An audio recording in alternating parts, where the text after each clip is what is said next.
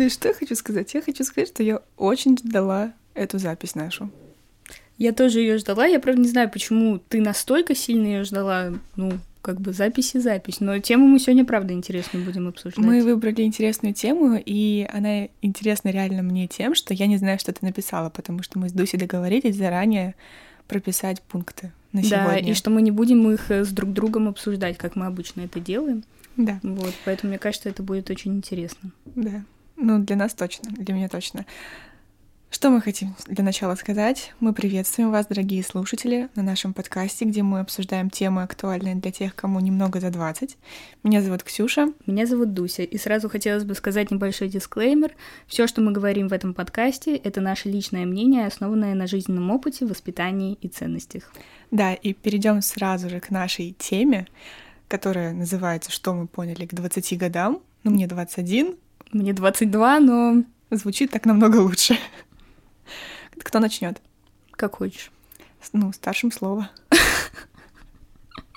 А, хорошо. Мой первый поинт, который я выписала, это то, что, ну, может быть, это не какая-то супер серьезная вещь, которую я поняла к 20 годам, но это реально факт, что все, над чем мы шутим, сбывается.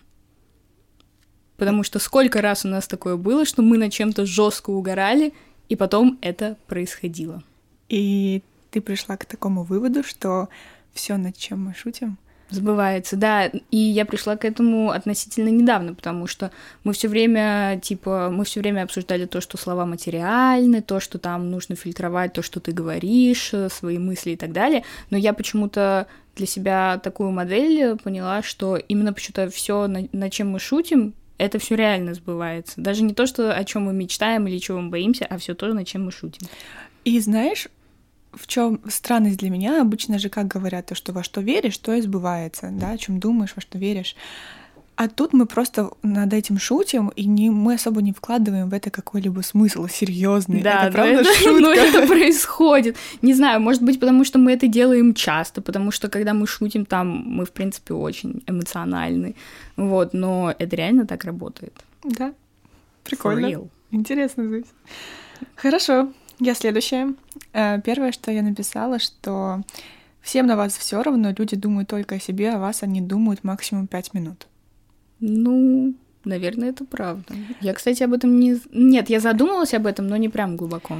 Я когда услышала вот эту мысль про то, что люди про вас думают максимум пять минут, мне как-то намного легче стало жить. Я это, я к этому пришла, мне кажется, вот в подростковом возрасте, когда мы еще все равно зависимы от, от окружающего мнения, там, когда мы учимся в школе, когда есть какое-то такое давление общества, и потому что ну, раньше я была достаточно такая стеснительная, что-то думала у себя в голове, боялась очень многих вещей, а когда я поняла правду, что по большому счету всем на всех все равно, и люди думают только о себе, мне прям стало намного легче жить. Мне кажется, это свойство большого города, ну, по, по большей части, потому Я что... думаю, в маленьких городах то же самое, если честно. Ну, не знаю. У как... детей, у подростков. Ну, ну, не знаю, мне кажется, окей, может быть, у меня будет такой странный пример, но когда ты приезжаешь на Кавказ, и там все друг друга обсуждают, ну, типа, там реально очень развита культура, ну, типа, поэтому... сплетен и так далее, и, как бы, мне кажется, чем меньше город, тем, чем меньше, типа, в нем каких-то событий своих происходит и какой-то движухи, то люди больше начинают обсуждать друг друга и как бы думать э, о том, там, а что там другой человек делает. Но вообще я вот тоже, я сегодня, кстати, об этом думала, что я поняла, что мне настолько все равно стало на то, что не то, что на, на то, что происходит у других людей, естественно, там у меня есть близкие люди, семья, о которой я забочусь, о которой я все время думаю и так далее. Но у меня раньше было такое, что типа вот, когда у меня чего-то не было, когда кому-то что-то дарили, а мне нет, я думала типа, блин, как я хочу это, а сейчас я поняла, что мне реально пофиг. Ну, типа, ну, есть и есть, ну, как бы, я рада за вас, но вообще, как бы, ну, на мое внутреннее состояние это никак не влияет. Ну, хорошо. Я следующее, что вы выписала, это то, что нужно быть благодарным за все. Реально. Поддерживаю, мне тоже это, есть. К этому я пришла не к 20 годам, к этому я пришла буквально недавно, но это настолько, типа, true, потому что все, что, все, что у нас есть в жизни, все, что нам дается, все те уроки, которые мы проходим, ну, это вот у меня следующий пункт, ну, похожий, короче, на вот этот, но немного про другое. Реально за все нужно быть благодарным, потому что даже те испытания, которые нам даются, они как бы делают нас сильнее и делают нас теми людьми, которые мы, мы сейчас являемся. Да, нужно быть благодарным своему личному пути, своей судьбе. Да, да, и нести свой крест с гордостью.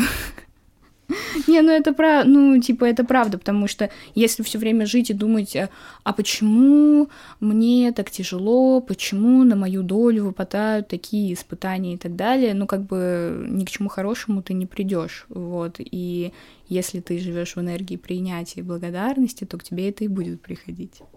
Хороший поинт. У тебя какой следующий? Следующий у меня звучит так. Никто не знает, как правильно, каждый живет так, как считает.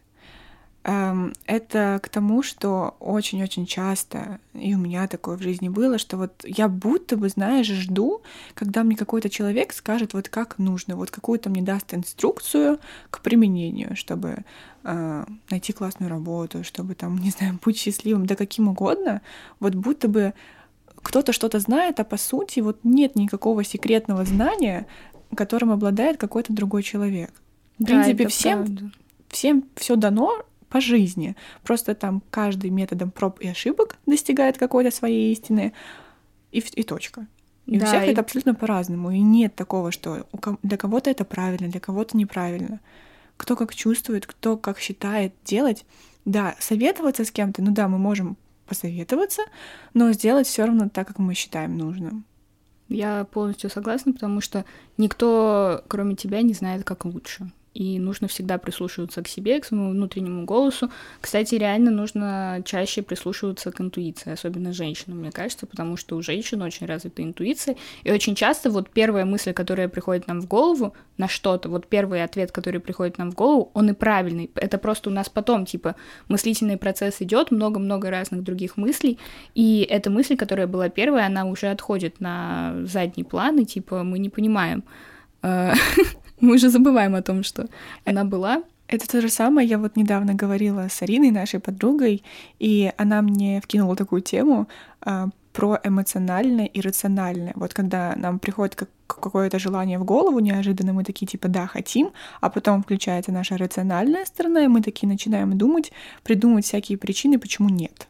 Да, конечно, потому что на самом деле, ну, у нас мозг так устроен, что он нас останавливает от многих действий. Как бы, с одной стороны, это играет хорошую роль, потому что здоровый страх, ну, типа, это за счет того, за счет чего выживали люди изначально, вот, но никогда нельзя давать своему мозгу как бы брать полный верх над эмоциями и сердцем, потому что очень часто как бы то, что идет э, какие-то посылы у нас изнутри, очень часто прибиваются нашим мозгом, нашим рациональным типом мышления. Вот. Ты следующая? Да, мой следующий пункт — это то, что вся работа романтизирована. Это... Поясни. Я, я к этому пришла, когда я начала заниматься диджеингом, потому что я думала, что все творческие работы — это про вдохновение, это про то, что как бы с неба тебе приходит, вот ты типа садишься и пишешь, и там сводишь музыку, или пишешь стихи, или там пишешь какие-то произведения литературные, то же самое с живописью, но на самом деле это не так, типа вся работа зачастую большая часть всей работы, 80%, это просто машинальный как бы труд. И даже в каких-то творческих профессиях все равно очень много нужно работать э, над собой, очень много нужно работать головой, очень много делать вещей, которые тебе не нравятся, потому что когда я вот с этим столкнулась, когда я начала, ну, делать сеты диджейские, я-то думала, что, о, прикольно, я найду, типа, композиции, которые подходят друг к другу по ритму, по такту, по тональности, я их быстро, типа, сведу, все будет топ, и я буду от этого кайфовать. Но на самом деле это вообще не так все выглядит, потому что ты все про прослушиваешь по 10, по 15 раз, и конечный продукт, который у тебя получается, вот типа почему диджеи обычно на своих сетах, ну типа они себя довольно спокойно ведут, и даже какие-то, когда разрывные треки ставят, не то чтобы... Они их слушали уже сто раз. Да, просто. они их просто слушали реально уже 100-500 тысяч раз, они каждый отрезок этого трека переслушивали, чтобы найти нужную точку, в которую можно попасть, чтобы красиво выглядела сводка, вот, и поэтому вся такая работа, которая кажется, что, блин, как круто быть блогером, как круто быть диджеем, там, я не знаю, художником, на самом деле это все такая же работа. И типа это к тому, что мне не нравится, когда люди говорят о том, что вот, это так легко, типа, делать свои треки, писать свою музыку, вот, типа, рэперов все постоянно говном поливаю. Короче, поливают, потому что думают, что вот он, он записал один трек и поднялся в ТикТоке в рейтингах. Ну, блин, это вообще не так все выглядит. Как бы, чтобы записать один трек, нужно на студии провести там 20 часов минимум. Вот, свести все биты и так далее. И такой у меня поинт. Интересный поинт. В принципе, слово «работа» подразумевает под собой труд. Да. И очень часто вот машинальный, механический труд, где ты должен делать, ну, не одно и то же, но ты, чтобы прийти к какому-то результату, э, там, великому, тебе нужно сделать очень-очень-очень много маленьких задач, которые тебе, скорее всего, нравиться не будут.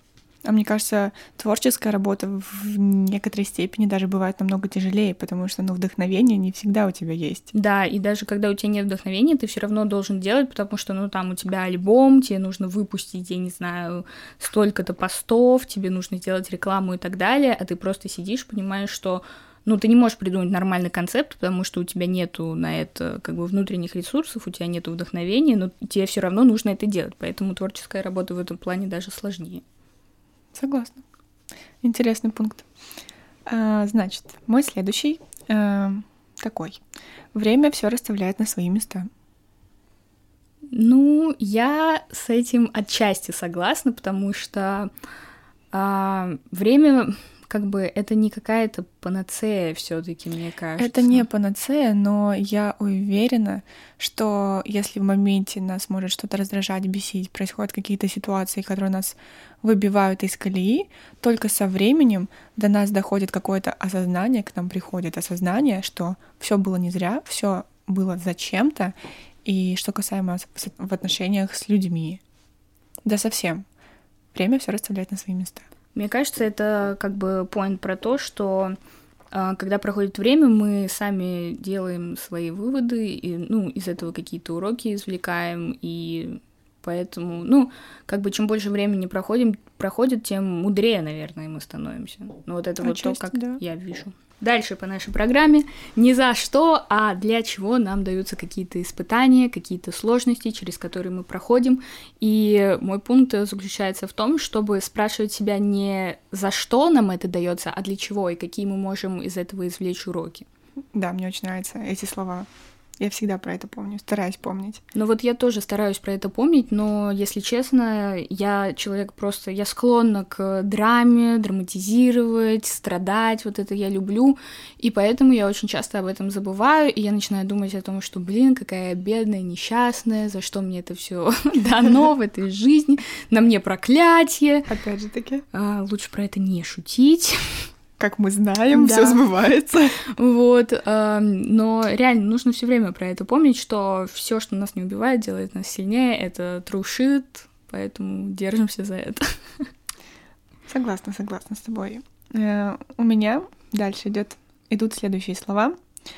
Лучше сделать и жалеть, те, чем не сделать и жалеть. О, это суперский point, на самом деле. Я очень люблю эти мне слова. Кажется, мне кажется, это нужно всем подросткам говорить да, просто мне кажется, столько люди по жизни упускают каких-то возможностей и шансов только потому, что они боятся и думают наперед, ну типа, come on, вы не знаете, что будет, вы не знаете будущего, вы не можете предсказать. И если вы что-то не попробуете, вы не узнаете. Тут как бы все очень просто и логично. Да, и сколько люди боятся сказать о своих чувствах, о том, как они реально переживают, что они чувствуют другому человеку, и на самом деле для меня очень долгое время была большая проблема говорить э, о том, что я чувствую, это вот как раз мой следующий point. Always say about how you feel.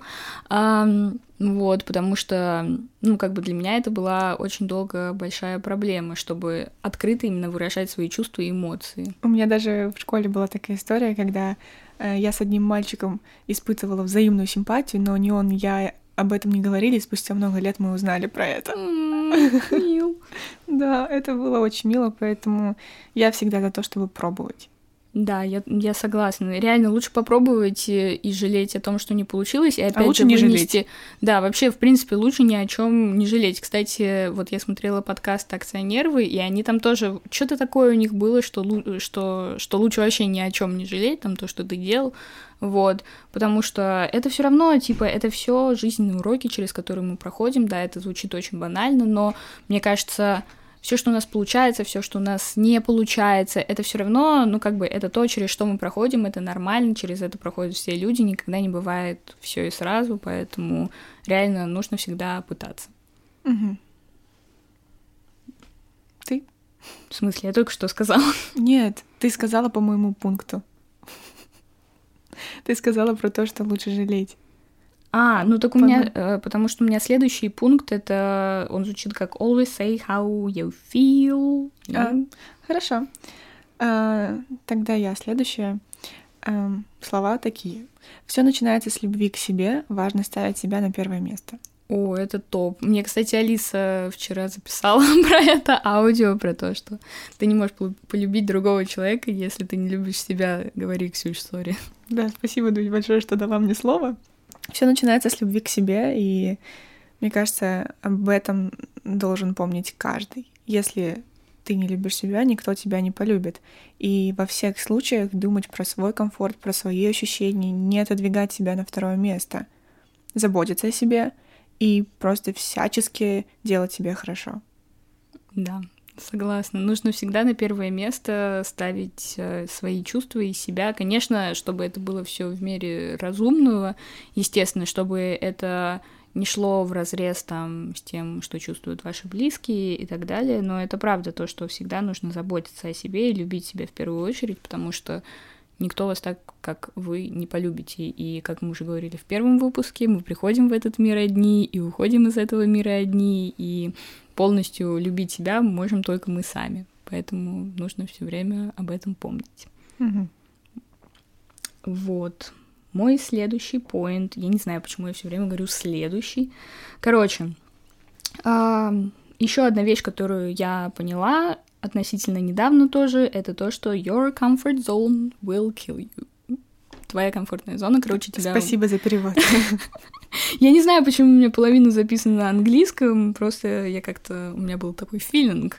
А, ну, суть в том, что реально наша комфортная зона, она нас убивает очень часто, и особенно это связано, мне кажется, с, как, с какими-то сферами, там, касаемо работы, касаемо... Деятельности. Э, деятельности именно, с отношениями тоже, наверное, потому что...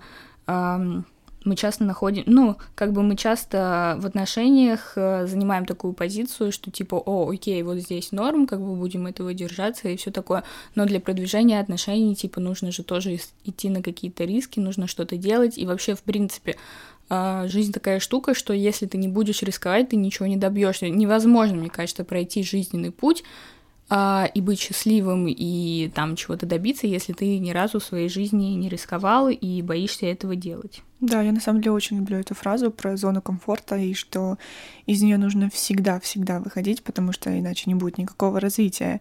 И когда я себя ловлю на такой мысли, что как бы все хорошо, все стабильно, я там, не знаю, работаю, учусь, но как бы я будто бы, знаешь, не прилагаю каких-то супер усилий, чтобы двигаться дальше. Да, я понимаю, о чем ты говоришь, но это тоже, мне кажется, это нужно в каком-то балансе держать, потому что нельзя все время жить в стрессе и нельзя все время думать о том, что, блин, я делаю недостаточно, если у тебя в жизни как бы все хорошо. Но это скорее про то, что если тебе жизнь дает какие-то шансы, чтобы выйти из этой зоны комфорта ради чего-то большего, конечно, их нужно брать и использовать. Да, есть даже такой банальный пример, я тоже его вспомнила, что э, можно начать с малого. Нужно просто начать что-то менять в жизни постепенно. Там, если ты ходил одной дорогой на работу, на работу, иди другой. Да, я согласна. Это, кстати, почти мой следующий пункт. Ну, я, то есть, предсказываю твои следующие пункты. Единственное, что мы можем контролировать, наши состояния и эмоции.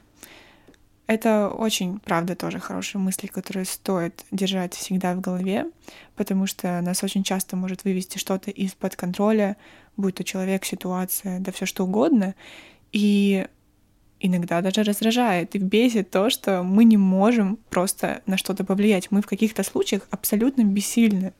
И единственное, что мы можем контролировать, это свое состояние, свои эмоции. Если у меня плохое настроение, это только моя вина. Это, ну, не то, что моя вина, это значит, я такое допустила, что у меня плохое настроение. Потому что, ну, только я могу на себя влиять. Да, есть, конечно же, какие-то сопутствующие факторы, люди, погода, не знаю, еще что-то, кофе пролил. Но все равно это не имеет такого значения, как ваше личное состояние, которое да. вы можете контролировать. Я согласна с тем, что мы можем контролировать реально эмоции и чувства только свои. Типа мы не можем влиять на другого человека, как бы есть, э, конечно... Да мы не можем влиять в принципе ни на что в жизни. Ну да, да, есть вот какие-то факторы, которые, ну, они происходят, и их нужно просто принять. И это уже реально твоя личная проблема, то, как ты их принимаешь, и насколько ты в это вовлечен эмоционально там и так далее.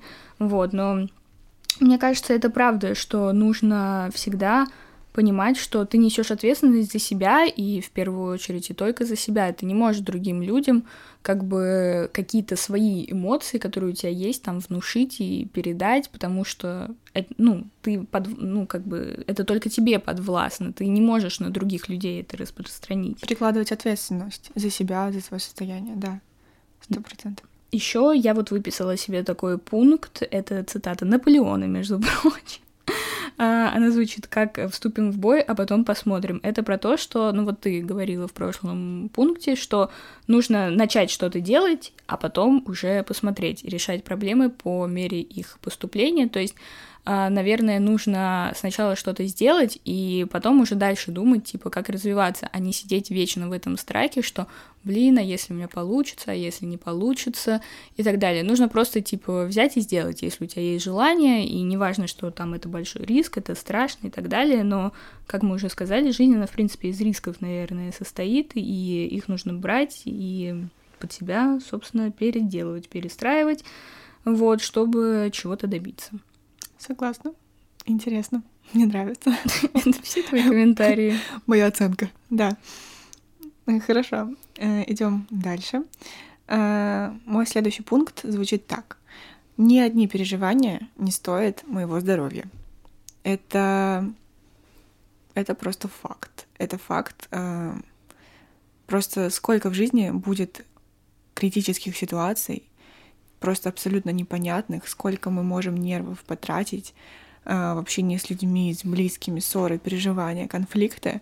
И, ну, нашего здоровья, правда, не может, может не хватить на это все, поэтому в какой-то степени иногда лучше быть эгоистом. В какой-то степени, мне кажется, а, лучше, чтобы тебе было пофиг на все. Но да? это грубо как бы сказано очень, но... Но здоровье превыше но всего. здоровье, и особенно ментальное здоровье, оно... Вот реально нервные клетки вам никто не вернет. И я просто вспоминаю себя, как я переживала, да еще в прошлом году по поводу там ГОСов, каких-то экзаменов, сессий.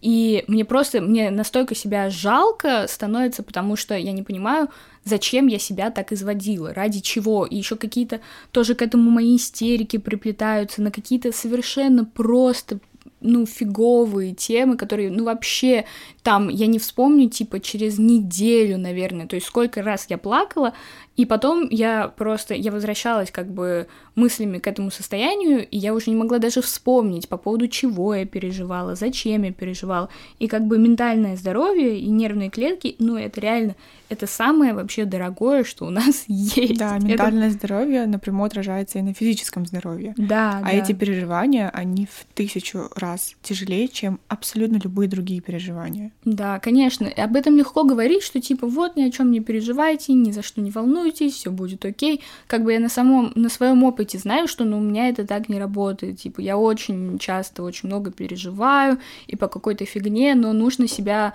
Ну, во-первых, либо прорабатывать это с психотерапевтом, либо с э, самой собой прорабатывать, потому что если ты будешь переживать по поводу всего, ну, там, сколько лет ты проживешь? 50?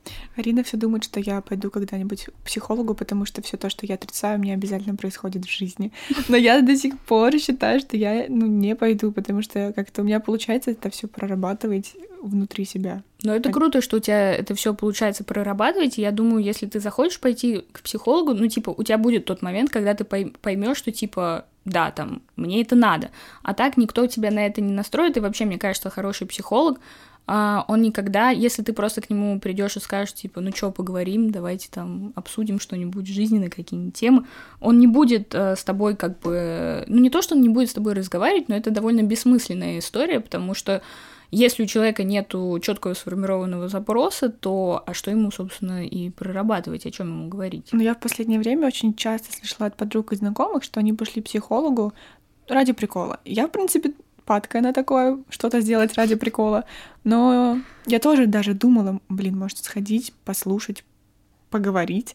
Но я такая понимаю, нет. М-м. Ну, просто, мне кажется, кому-то это подходит, кому-то нет. Просто вот э, мой психолог, когда я к ней пришла, она мне сказала, что я не буду с тобой работать, если у тебя не будет, типа, четких запросов, потому что, мне кажется, именно проработкой каких-то там потаенных э, зажимов и так далее, это уже психоаналитик больше занимается, когда ты сидишь с ним и вот э, просто там рассказываешь э, какие-то истории из своего детства максимально подробно, и он на, на основании этих э, данных данных, он какой-то типа делает вывод и начинает с тобой работать. Но психолог это все-таки немного про другое, мне кажется. Угу. Вот. И опять же, кстати, я прорабатывала тоже этот вопрос с психологом, то, что это нормально, что мы, в принципе, можем чего-то не знать и не уметь. И это касается не только работы, это касается... Это твой пункт? Да, это ага. мой пункт. это касается не только работы, это касается, в принципе, жизни, что, ну, зачастую мы находимся, оказываемся в тех, в тех ситуациях, когда мы не понимаем, как лучше поступить, как а, все равно было слышно. Блин. А, как лучше поступить, как э, сделать правильно, как э, там не опозориться и так далее. Но это совершенно нормально, э, что мы можем чего-то не знать, и самое главное в таких ситуациях, мне кажется, не паниковать и как-то прислушиваться к себе, прислушиваться там к своим близким, которые могут дать тебе советы, и двигаться дальше. Да? Не бояться. Да. Хорошо. А, следующие слова. Идем моего, дальше. Моего пункта звучат так. Хочу самое сильное из причин. Поясню. А, очень часто, я не знаю в какой момент, у меня, знаешь, будто бы появилось такое чувство, что вот я, у меня есть какое-то желание, что я вот хочу то или то, и я будто бы ищу причины позволить себе что-то желать а я могу просто что-то хотеть только потому, что я что-то хочу. Либо что-то сделать, либо куда-то поехать, либо что-то купить. Ну, никакие не, не должны быть другие веские причины, помимо того, что я просто хочу. Ну, я, я, кстати, об этом просто особо не задумывалась, если честно, поэтому я не знаю, как это можно прокомментировать.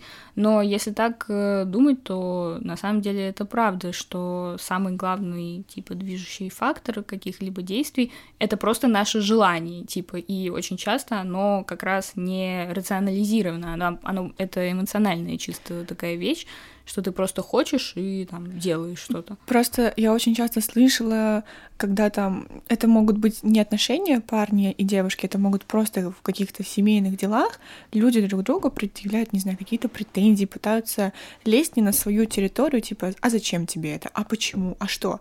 Простой ответ, потому что я так хочу, и это самое главное. Да, да, особенно вот, кстати, в семейных отношениях мне это очень не нравится, когда, ну, до тебя начинают докапываться и заваливать вопросами, типа, с какой целью тебе это нужно и так далее, а иногда ты просто, ну, это делаешь, потому что просто ты хочешь, потому что тебе так комфортно и удобно, и все. И мне кажется, ну это, кстати, история, наверное, про какое-то личное пространство, про э, свой собственный выбор, потому что каждому человеку, наверное, хочется иногда типа сделать то, что, может быть, другие не будут понимать, но зато это принесет удовольствие да, тебе. Разница?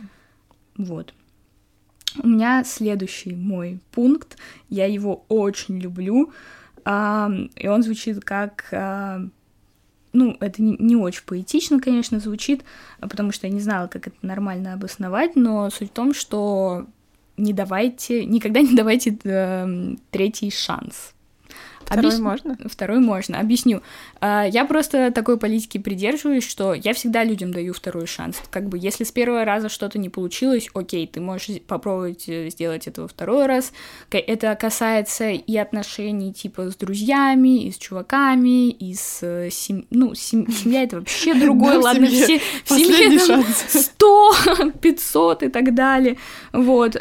Но суть в том, что как бы я всегда, я, я стараюсь к людям относиться, ну, снисходительно в том плане, что я понимаю, что у каждого там свои проблемы, свои изъяны и так далее. И, в принципе, я стараюсь людям ну, давать второй шанс, у меня, ну, с этим проблем у меня нет, вот, а, но когда человек уже второй раз эм, сделал что-то не то, скажем так, вот, то я считаю, что третий шанс это такая бессмысленная немного история, потому что если человек два раза тебя подвел, то на третий раз, скорее всего, он сделает то же самое, потому что уже это у него на подсознании, типа такой паттерн, что как бы, ну, так можно сделать да, так можно с тобой сделать, поэтому no third chances, bro, yes.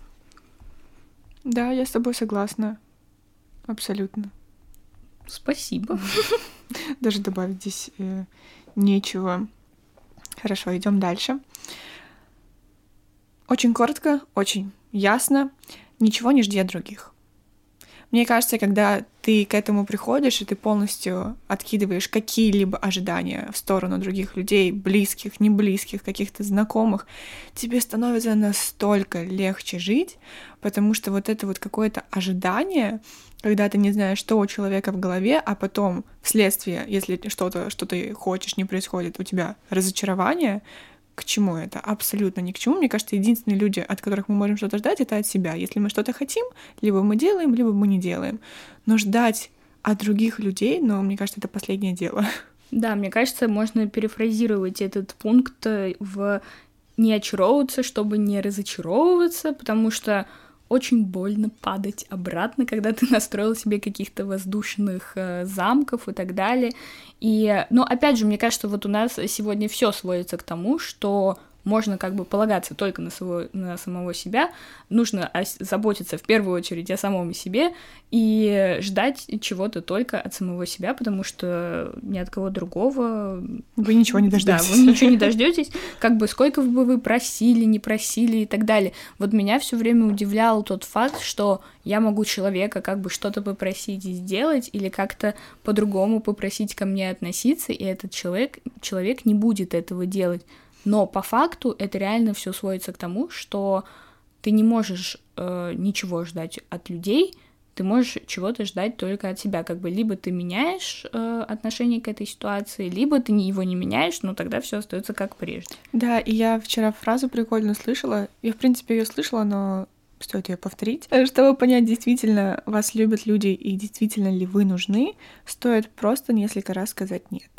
Отказать людям кстати, прикольно. Это очень хороший тему. фильтр. Это очень хороший Блин, фильтр, потому что, деле, согласись, очень многие люди резко реагируют, когда им отказывают. Честно, я не понимаю этого совсем. Как бы могут быть какие-то обстоятельства, нет времени, человек занят, свои дела.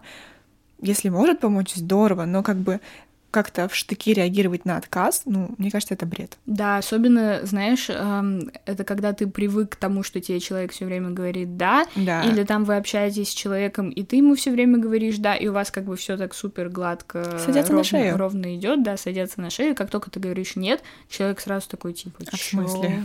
Ну, как бы почему и так далее, но это очень хороший, кстати, пункт. Надо об этом побольше думать, мне кажется. Да, он, он так родился из другого пункта. У меня просто последний пункт, а, который ты уже называла, что в первую очередь нужно любить себя. Да. Вот. Но об этом мы уже поговорили, поэтому можем еще раз проговорить то, что это очень важно. Пожалуйста, Давайте все будем в первую очередь любить и заботиться о себе, и тогда во всем мире будет мир, и все будет э, прекрасно. Хорошо, но у меня есть еще пару. Давай. А, не принимать слова, сказанные в твой адрес лично на свой счет. Поясню, а, что ты это ты, и только ты знаешь все про себя. И если тебе говорят какие-то слова, это лишь совокупность представлений опыта и ценностей другого человека. Если вам кто-то что-то говорит неприятное, это лишь их мысли, не связанные с вами. Это никак не воздействует на вас. Это как это объяснить? То есть ты понимаешь меня? Да, я поняла, о чем ты говоришь. Э, это, наверное, история про то, что каждый судит со своей колокольни. Как бы каждый... Ну, не, не совсем. Почему? Не про колокольню. Ну, э, это не про колокольню, это а, аналогии. А не в прямом смысле, то есть ты хочешь сказать? Это, ну, просто каждый судит, э, исходя из своего личного опыта и совокупности знаний, как ты уже и сказала, и это правда.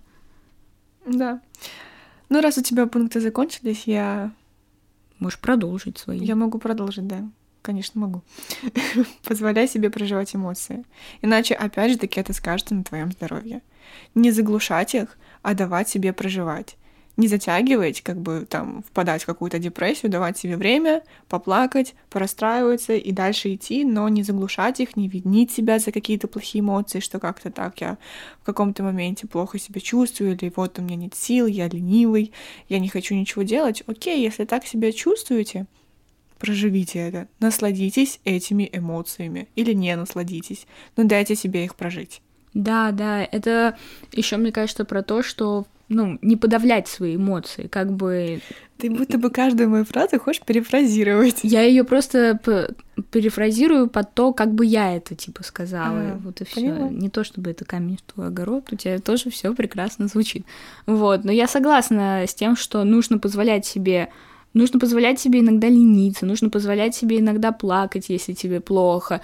И вообще, реально, вот эмоциональный интеллект, э, он и развивается, мне кажется, посредством того, что мы позволяем себе чувствовать э, то, что мы чувствуем. Потому что если мы все время их заглушаем, то у нашего как бы ну мозга там подсознания у него не остается как бы много вариантов то есть у него есть условно говоря только типа две тропинки если либо чувствовать радость либо э, ничего не чувствовать, потому что чувствовать печаль и грусть это плохо. Но у нас же, кстати, с детства, на самом деле, невербально к этому приучают, что типа не плачь, там, не типа, расстраивай что родителей, да, хорошо. что ты грустишь, вот это вот все. У меня, кстати, родился а, еще один пункт, пока мы с тобой говорили, и он звучит как жить в моменте.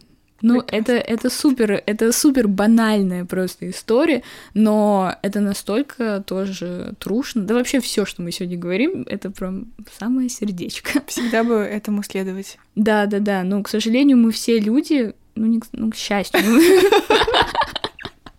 Короче, мы все люди, мы не можем всегда это все контролировать. И опять же, это возвращаясь к нашему про прошлому пункту, что это нормально, что у нас не всегда хорошее настроение, и нормально то, что мы не всегда можем придерживаться вот всех этих пунктов, которые мы говорим. Просто, мне кажется, это должно быть в жизни каждого человека как такой bottom line, то, что, да, там даже несмотря на то, что там мне сейчас грустно и плохо и так далее, но я знаю, что как бы все будет хорошо, что нужно жить в моменте, любить себя, не давать третьи шансы, э, нормально чего-то знать не уметь, ну и по нашему списку.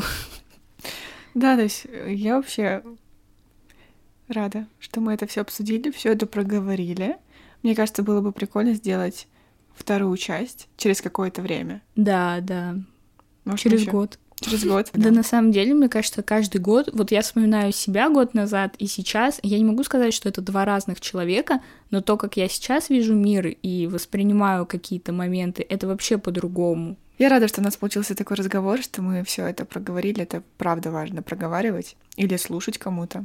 Кто нас слушает, спасибо вам за это. Правда, очень приятно. Вот.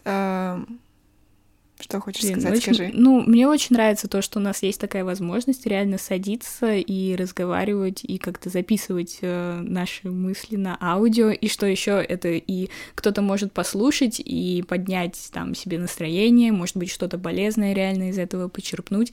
Это правда очень круто, мне это очень нравится. Да, поэтому, друзья, желаем вам хорошего вечера, дня или хорошего утра, в зависимости от того времени, когда вы это слушаете. И до скорых встреч. Пока-пока. Пока-пока. Так быстро время пролетело. Мгм. Как ну, мы, кстати, меньше часа. Ну, мы говорим 45 минут, ну и хорошо. Ну да, да. Час нас... Но мы ещё там Нет, уберём. нет, Дусь, час нас э, люди не прослушают, мне кажется. Да, не то, что кажется. Ну, мы еще уберем там, когда я стул двигала. Ты не хочешь кофеманию зайти? Можно, Мне просто так что-то съесть, что-то захотелось. да. Ну, я не голодная, но я бы что-нибудь вкусное выпила. Вообще, я бы очень хотела выпить какой-нибудь пряный чай, латте, тыквенный, вот как раньше было в Старбаксе. Мне кажется, их сейчас еще нет. Я думаю, тоже думаю, нет, вот бы появился какой-нибудь где-нибудь напиток. Или, такой прям может, осенний, зимний, новогодний, А ты такой была атмосферный. в, в этом, в Стар... э, в Я- Стар- да, я была, я выпила кофе, мне не понравился. А там нету еще весеннего, весеннего, зимнего, э, осеннего меню? Не знаю. Так там он может быть. Они же перед... ну, они же берут э, старбаковское меню и все переделывают. Да, я типа, знаю. Напишешь, что мы закончили? Да. Мы закончили! Ох, это прям такая отдушина. Мгм. Мне, мне каждый раз я так жду этого момента. реально, Выговориться. Да, да, да. Когда мы начнем записывать, потому что, ну, для меня это реально как такое прям приятное очень хобби. Да. Что, продолжаем записывать мой влог? Так, фокус, фокус. Да, ладно. Дуй! Оставим это. Оставь, брат, оставь.